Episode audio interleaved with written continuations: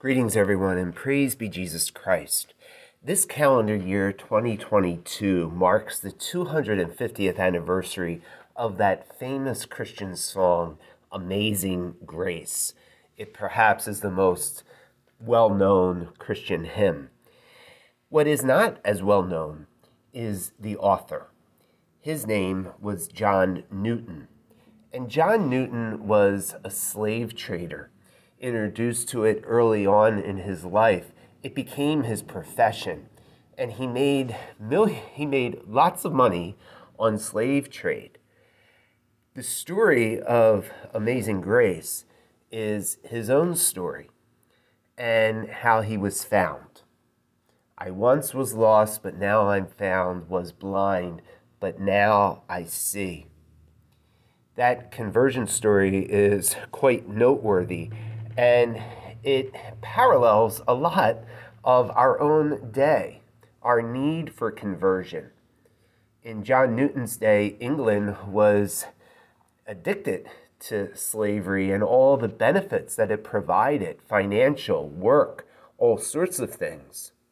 And even in our own day, there is a lot of things that corrupt. There are a lot of things that we can be addicted to we can become used to that are not, not right. In fact, things that are terribly wrong.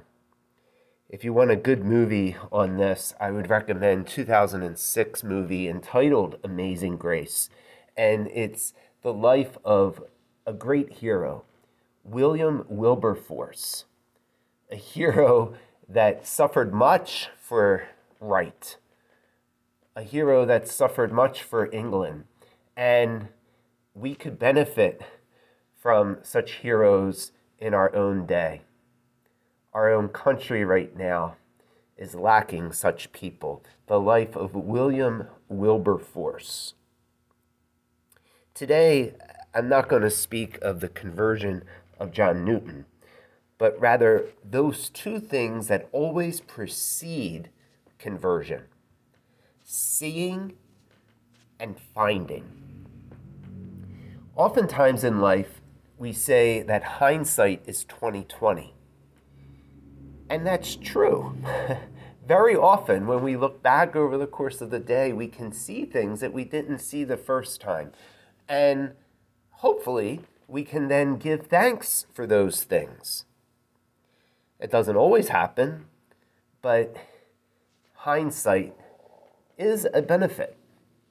This is why the Jesuits have a practice of pausing five times in the day to look back over the previous three hours, to notice things that they may have missed, the presence of God, the work of God, to give Him praise and to ask His mercy for the times when they missed Him.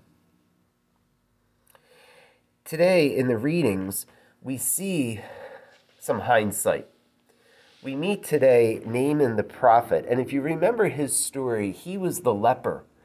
And he went to the prophet Elijah and asked, What can he do to be healed? He would have done anything to be healed. And Elijah said to Naaman, Bathe seven times in the Jordan. Well, that was very humbling for Naaman. He didn't want to do that it might have been the equivalent here in Philadelphia of saying, go bathe in the Schuylkill. It's like, what?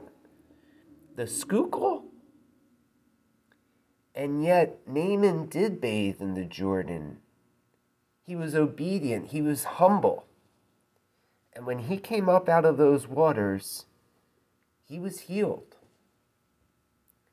That healing brought him back to Elijah, which is the reading this morning. And he's not only filled with thanksgiving, which is the appropriate thing to be filled with, but he's full of certainty.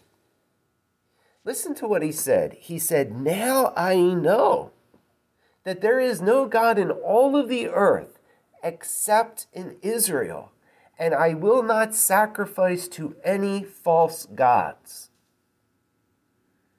Isn't that beautiful? That's conversion.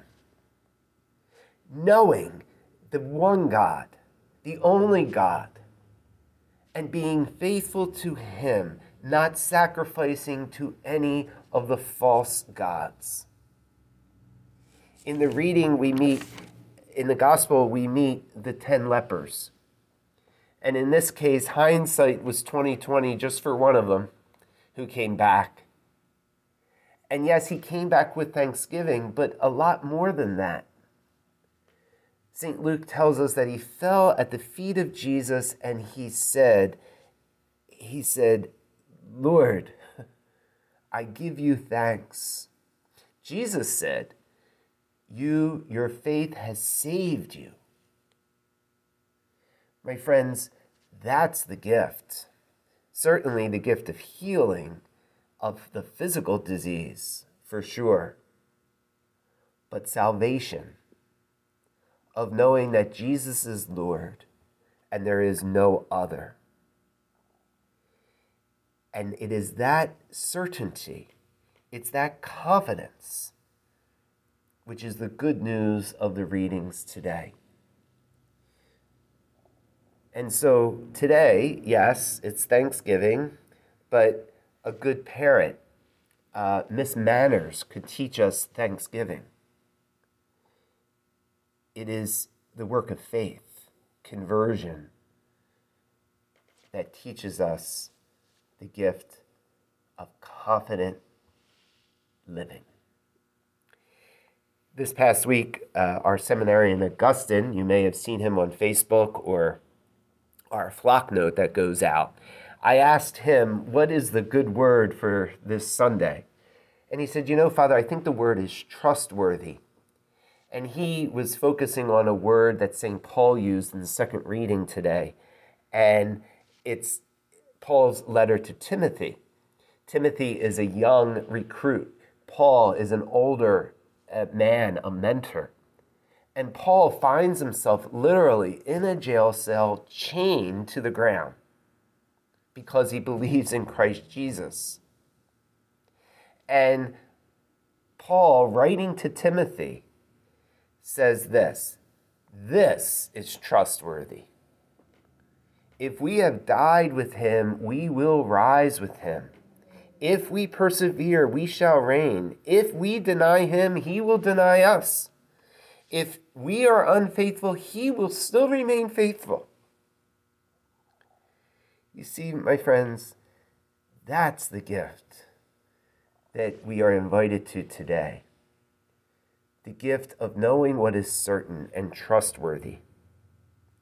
Not only seeing and finding, but moving forward with a confident faith. This past week, we celebrated the feast of St. Faustina, and Jesus taught her that beautiful prayer Jesus, I trust in you, inviting her to certainty. We celebrated the feast of Francis of Assisi, who was certain of who Jesus is. And today, October 9, we celebrate the feast, the conversion of Cardinal Newman. And if you allow me to say a little word on him, Cardinal Newman was perhaps the most brilliant man of the 19th century. He, at the age of 15, he was accepted into Oxford University. By 23, he was ordained an Anglican pastor.